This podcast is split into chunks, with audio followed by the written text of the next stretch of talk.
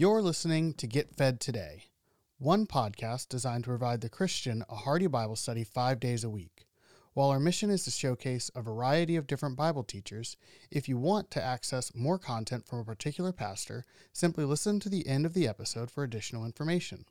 On behalf of the entire team at Get Fed Today, it is our prayer that today's episode encourages your growth in the grace and knowledge of our Lord Jesus Christ. 145 years ago, on July 4th, 1776, 13 American colonies declared independence from Great Britain and embarked on a quest for freedom. Eleven years later, in 1787, after gaining their independence, our founders conceived a new form of government set out in the Constitution of the United States of America.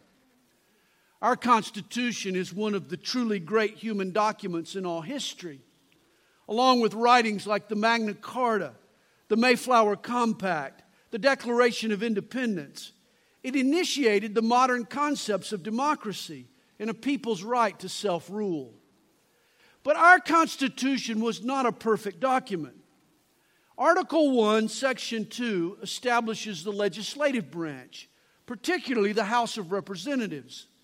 And it reads in part Representatives shall be apportioned among the states which may be included within this union according to their respective numbers. And here's how that number of people is to be counted, which shall be determined by adding to the whole number of free persons three fifths of all other persons. In other words, in the Constitution of the United States, slaves or black people were considered other persons and were counted as three fifths of a person. This was and is a gross injustice embedded into our nation's founding document. Thomas Jefferson began the Declaration of Independence. We hold these truths to be self evident that all men are created equal Yet Thomas Jefferson himself owned slaves. Apparently, to him and many Americans at the time, some men were erroneously considered property, less than a man. Our Constitution's Article 1, Section 2, the three fifths clause, as it's called, is an ugly stain on our nation's history. Yet understand the idea of America has always been a work in progress. This is why to take down statues of our founders because they were flawed in their thinking or compromised in some way is to ignore what has always made America great. We are a nation that's still learning. And this is why, in our quest for freedom, the greatness of our Constitution is its adaptability. Its preamble wisely states its goal. We, the people of the United States, in order to form a more perfect union. Notice the interesting choice of words there. In order to form a more perfect union. Today we think of a thing as perfect, we assume that it can't get more perfect. Our word perfect means as good as it can get. But that's not how people in 1787 used the term. Think of the phrase to perfect. Something perfect was something that was being perfected. And over the course of history and time, that thing could become more perfect. That was exactly what was needed when it came to the formation of our country. The Constitution was made to be amended. As needs invariably arose with the shifting of time, the Constitution was designed to be amended to meet those needs and improve our union. Thus, the Three Fifths Clause was made irrelevant with later legislation. Following the Civil War, in the days of Reconstruction, the U.S. Constitution was amended. The 13th Amendment abolished the institution of slavery. The 14th granted citizenship to former slaves and gave to all our citizens equal protection under the law. The 15th gave to former slaves the right to vote. Our Constitution and this quest for freedom called America was adapted and improved.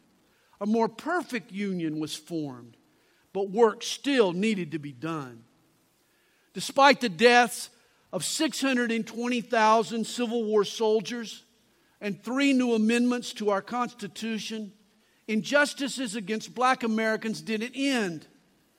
For the next 100 years, local and state governments enacted Jim Crow laws and developed the institution of segregation. Under the promise of separate but equal, blacks were prohibited from the same quality of education and transportation and health care and housing and entertainment. All of life was segregated. There were black and white barbershops, water fountains, restaurants, lunch counters, parks, public toilets. In most towns, there was even a white cemetery and a black cemetery. And interracial marriage was strictly prohibited. In Mississippi, you could be fined $500 and get six months in jail for writing in favor of what was called race mixing. Yet again, the experiment called America rose to the challenge of freedom. In 1954, the Supreme Court issued a landmark ruling in the case of Brown versus the Board of Education of Topeka, Kansas, in which blacks gained the right to attend the same public schools as whites. This gave steam to the civil rights movement, which culminated on July 2, 1964, when President Lyndon Johnson signed the Civil Rights Act, finally outlawing discrimination based on race and ending segregation in schools, in employment, and in public accommodation. In our day, critics accuse America and the American ideal as being racist and irredeemable. I disagree. Though not perfect and often painfully slow to get it right, America has been and continues to be the world's breeding ground for freedom. Apart from the values articulated in our Declaration of Independence and the flexibility of our Constitution, racial equality would still be a pipe dream rather than the legal reality it is today. In his famous I Have a Dream speech, Dr. King likened racial justice to cashing a check. He said, When the architects of our republic wrote the magnificent words of the Constitution and the Declaration of Independence, they were signing a promissory note to which every American has to, was to fall heir. The note was a promise that all men, yes, black men as well as white men, would be guaranteed the unalienable rights of life, liberty, and the pursuit of happiness. It is obvious today that America has defaulted on this promissory note insofar as her citizens of color are concerned. But we refuse to believe the Bank of Justice is bankrupt. We refuse to believe that there are insufficient funds in the great vaults of opportunity of this nation. And so we've come to cash this check, a check that will give us, upon demand, the riches of freedom and the security of justice. Dr. King believed that America's values would triumph over its prejudices. He was right in 1964, and he's still right today. Our history, though checkered with failure and success, racism and equality, oppression and emancipation, has made progress, and that progress continues. Four generations after the Civil War ended, Americans elected a black man as president. That alone is an undeniable symbol of progress. We, the people of the United States, are forming a more perfect union. But does there remain work to do today? Absolutely. We, the people of the United States, are still forming a more perfect union. Today, in the wake of the torture and death of George Floyd, peaceful protests are being heard despite violent anarchists trying to drown out the meaningful dialogue. Systemic racism is being exposed. Well meaning white people are becoming more aware of their own unintentional racism. Pockets of prejudice in law enforcement are being identified and corrected. Where else on earth could these kinds of changes happen so quickly except in America? My point is, is that the United States of America is not the problem.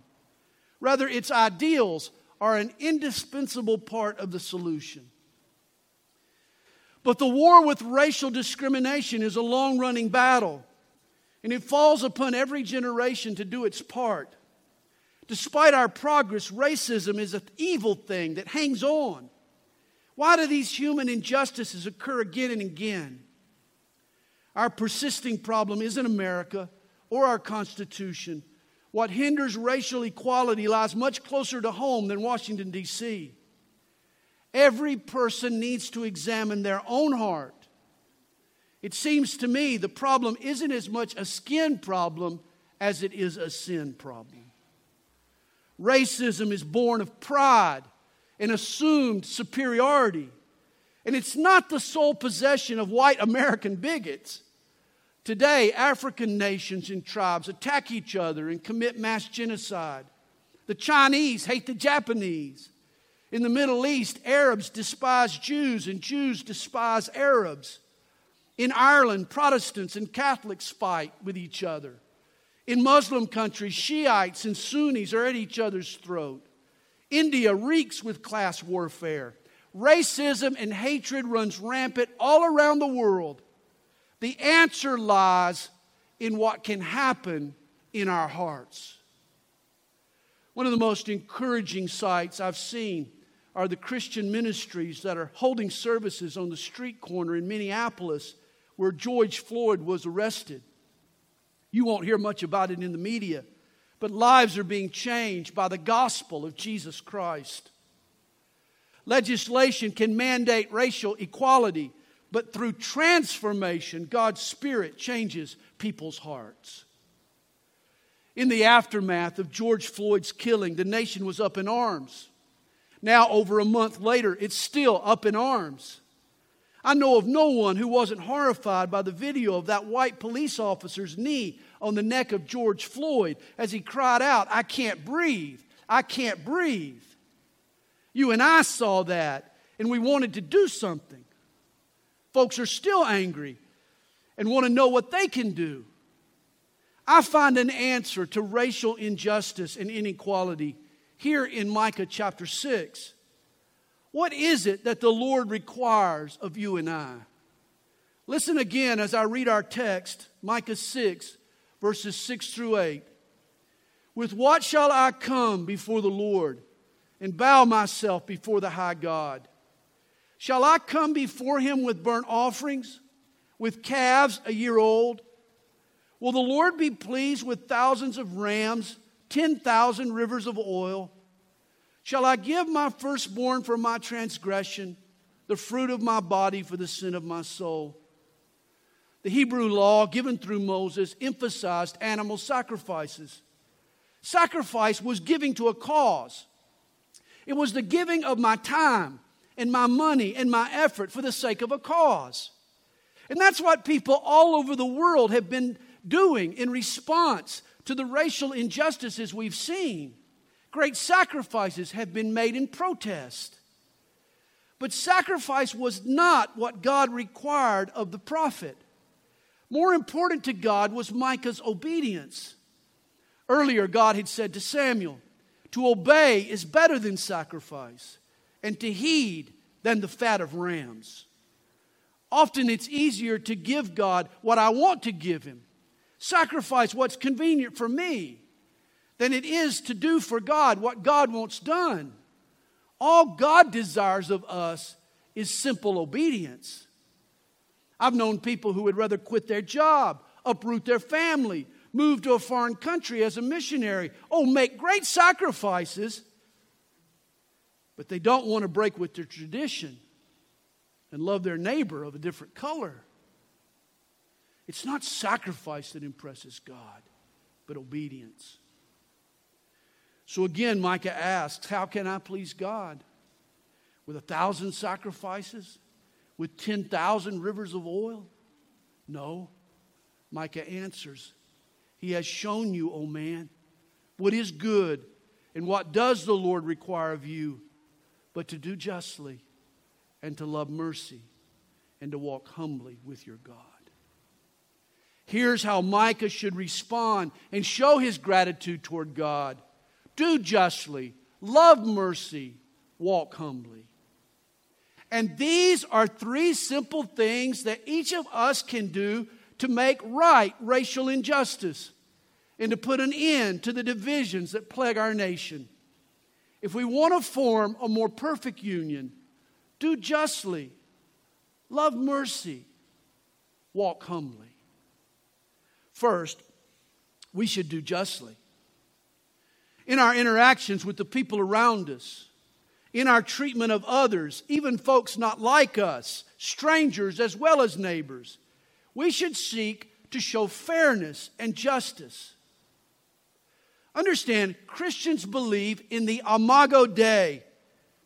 The term means that regardless of skin color and ethnic origin, all humans are made in God's image, the Imago Dei, and God's likeness. The idea of the supremacy of one race over another is foreign to the scriptures. All men are created equal, and they deserve fair and unbiased opportunities. In addition, Christians believe that Jesus died for all men. We know John 3:16, for God so loved the world that he gave his only begotten son, that whoever believes in him should not perish, but have everlasting life. That means that every human you have ever met or will ever meet is a person Jesus died to save.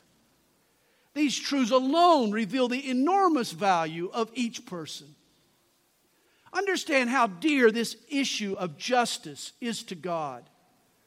In Deuteronomy 32, his spokesman, Moses, sung to the nation For I proclaim the name of the Lord, ascribe greatness to our God. He is the rock, his work is perfect, for all his ways are justice.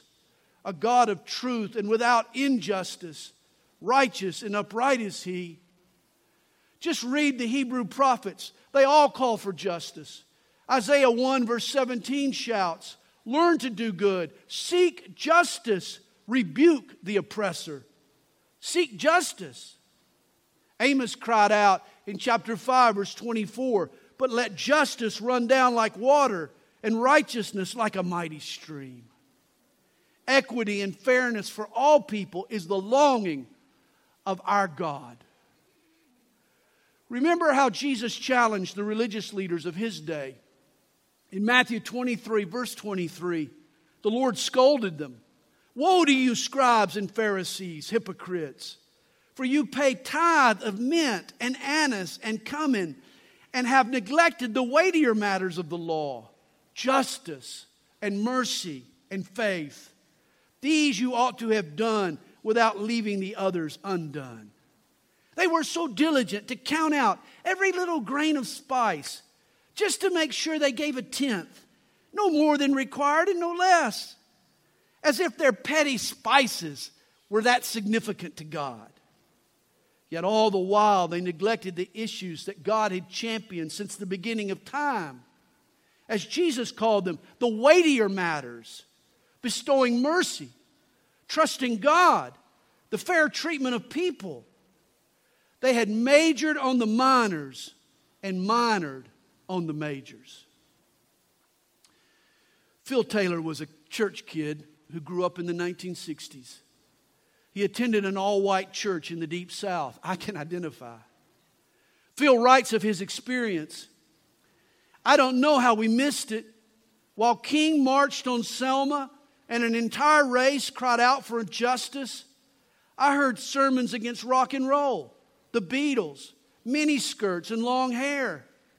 But I never heard them mention racism, injustice, intolerance, hatred, and bigotry. Those are the things God hates. A movement for racial justice in America passed Phil like a ship in the night while he and his church pals were focused on trivial pursuits.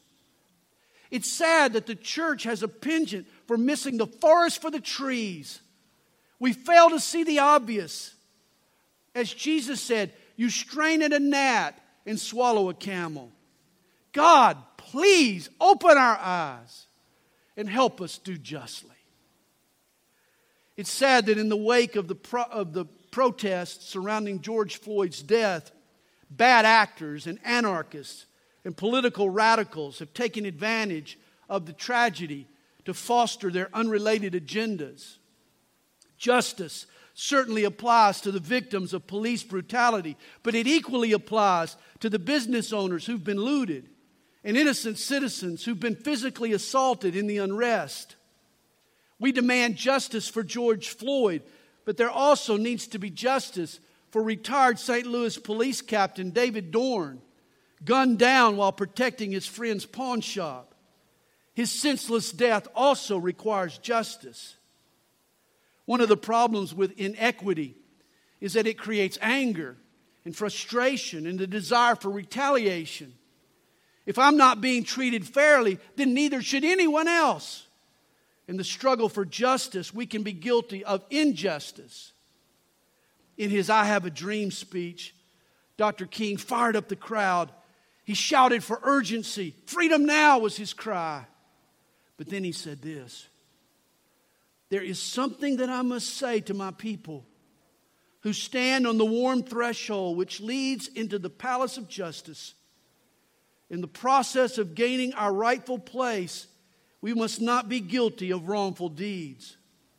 Let us not seek to satisfy our thirst for freedom by drinking from the cup of bitterness and hatred. We must forever conduct our struggle on the high plane of dignity and discipline.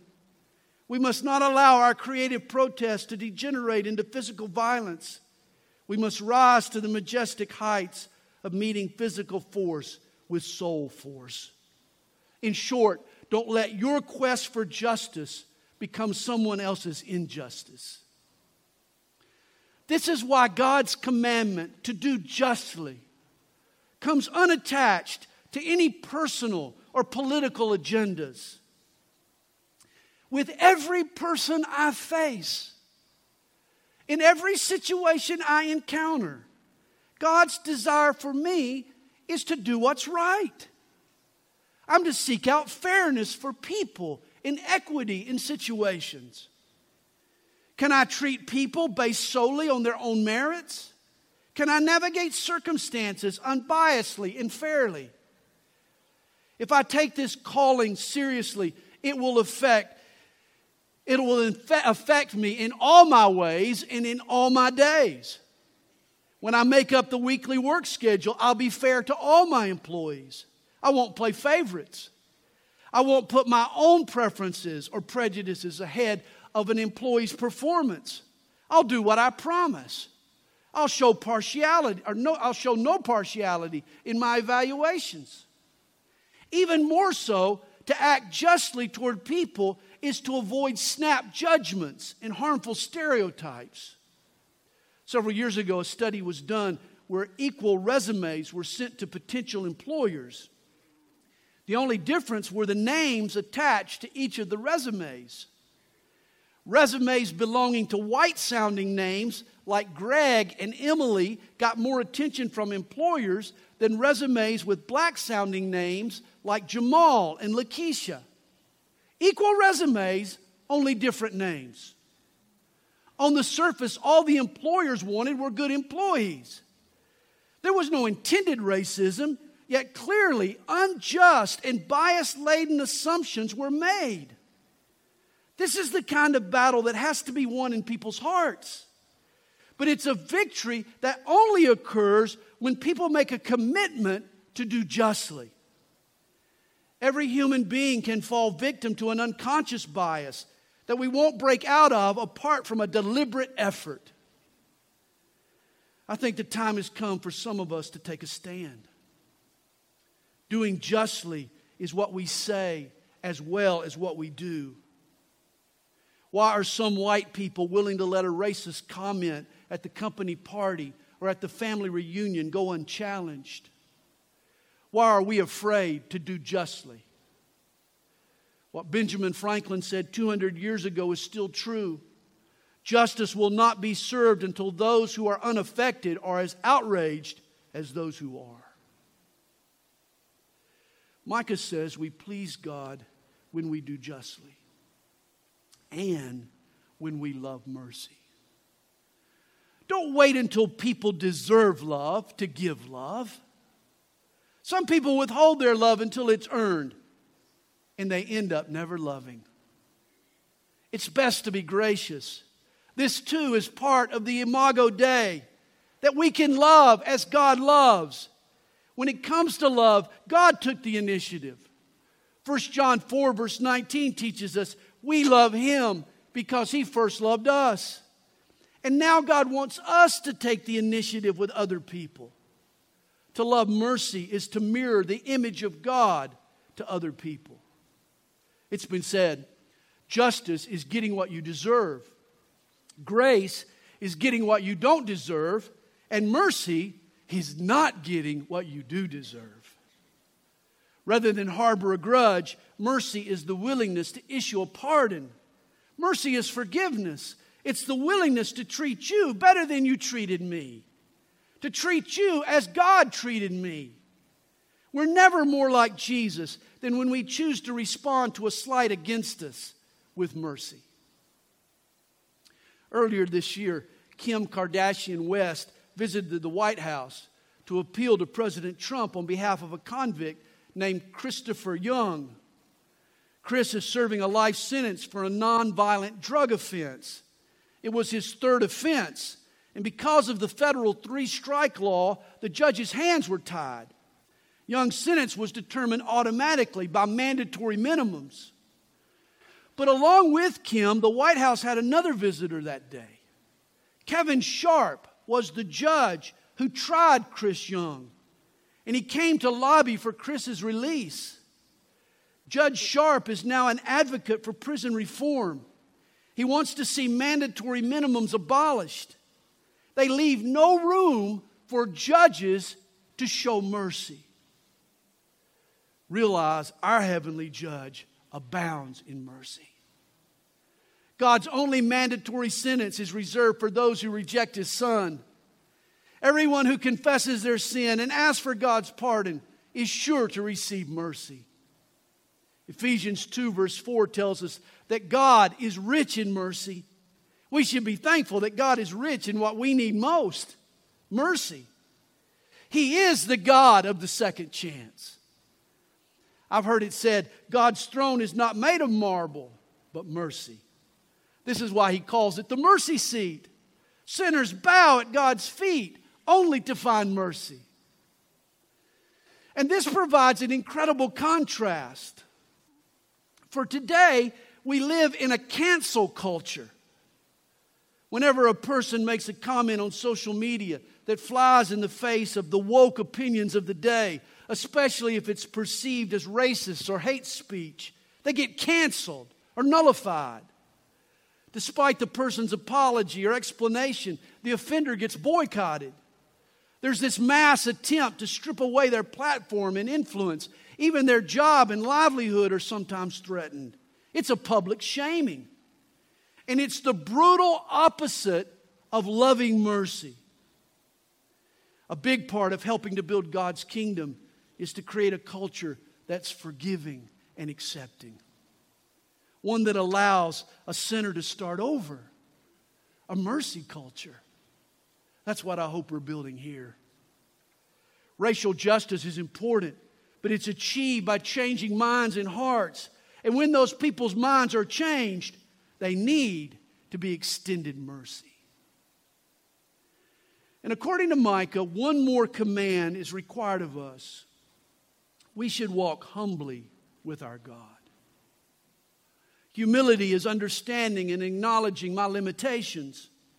It's admitting that life is not all about me, that I'm not all that. It's me keeping a low profile, and it's me placing a high priority on the other people in my life. Holocaust survivor turned Christian leader Corrie ten Boom was once asked if it was difficult for her to remain humble. Corrie replied, When Jesus rode into Jerusalem on Palm Sunday on the back of a donkey, and everyone was waving palm branches and throwing garments on the road and singing praises, do you think for one moment it ever entered the head of that donkey that any of that was for him? If I can be a donkey on which Jesus Christ rides, I'll happily give him all the praise and all the honor. Don't you love that? Humility is remembering that Jesus is in the saddle, not me, and that I'm on a journey to bring him glory. It was the year 1959, at the height of segregation, when a northern journalist, a man named John Griffin, decided to discover what life was like for a southern black man. At first, Griffin thought that he would tour the South as an observer, but he knew that that would limit his perspective. Instead, he decided to literally change his skin color, to actually become black. Griffin took oral medications, he used sun lamp treatments, he dyed the pigment of his skin with various types of stains. Then he traveled through the Jim Crow South and tasted firsthand the horrors of racial prejudice and the plight of African Americans. John Griffin published his findings in a best selling book entitled Black Like Me. It wasn't enough for Griffin to hear or read about the black person's travails, he wanted to experience them up close and personal. And this is what humility does it puts people on the same level, on equal footing. It enables black people and white people to come together to learn from each other and to exchange ideas. They begin to talk candidly. Shortly after the current protest started, a former NFL football player, Emmanuel Acho, produced a few videos that he calls Uncomfortable Conversations with a Black Man. In his videos, he addresses white people. Acho tries to bridge the gap between a white person's perspective and a black person's reality in America. I don't know much about Emmanuel Acho, so I'm not endorsing him, but so far he's been helpful. I bring up his videos just to say that these are the kinds of conversations that all white Christians need to be having with their black brothers and sisters. If I read the Bible correctly, the church is called to exhibit racial unity. We are one in Christ. And a primary goal of the church is to demonstrate the ability of the gospel to enable diverse people to live in harmony. And in achieving that goal, understanding and humility go a long way. There are issues involving race to which white folks are blind. You may have had a hard life, but if you're white, I doubt your life was made more difficult because of your skin color. That's not true for most black people. Black folks aren't making excuses, and most that I know don't need any help. But it matters that we care. It matters that all Christians really care for one another. Frankly, to do justly and to love mercy may not be enough if we don't go further and walk humbly with each other and God. Caring and communication is key. Our county, Gwinnett, is now a majority minority community. No racial group makes up a majority. We are all minorities.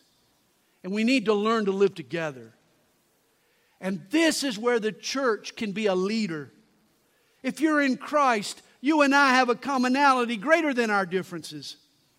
With love and understanding, we can work out our conflicts and learn to live as one. Here's my question to each of us this morning Will we use our platform, however broad or narrow it might be, to do justly and to love mercy and to walk humbly with God? Maya Moore's answer to that question is yes. Maya is one of the best women's basketball players to ever play. From Collins Hill High School here in Gwinnett County to the University of Connecticut, on to the WNBA. Maya never had two seasons in a row where she failed to win a championship. She was an MVP and a perennial all star. Maya is also an evangelical Christian. And for the last two years, she has suspended her basketball career and devoted herself to help a falsely accused prisoner named Jonathan Irons appeal his 50 year sentence. Despite all Maya's success and accolades, she's a humble young lady who has concerned herself with justice in this world and mercy towards a convict. And just this past week, after serving 22 years for a crime he didn't commit, Jonathan Irons was released from a prison in Missouri. He's now a free man, thanks in large part to Maya Moore and the attention she raised. And Irons is grateful. He says he's ready to forgive the man who accused him and sent him to prison. You know, whenever Maya Moore signs her autograph, she adds a Bible verse. It's Colossians 3, verse 23. And whatever you do, do it heartily, as to the Lord and not to men. She says her mission in life is to know Jesus and make him known. And I love the t shirt she wore during her interview last week. It quoted Micah 6, verse 8 Do justly, love mercy, and walk humbly. In the same way that Maya Moore is living out her Christian faith, our Lord Jesus is calling us to work for justice in an unjust world, to be an ambassador of mercy, and to focus the lens of our life outward, not inward. I'll close with a line from a poem by civil rights activist Langston Hughes. Oh, let America be America again, the land that never has been yet, and yet must be the land where every man is free. America is not yet a fulfillment, it's still a promise. Yet here's how we can fulfill that promise and help make our nation a more perfect union. We can do justly, and we can love mercy, and we can walk humbly with our God. Thank you for listening to Get Fed Today. Today's sermon comes from Pastor Sandy Adams. If you enjoy the message, you can access more of Pastor Sandy's teaching ministry by visiting sandyadams.org.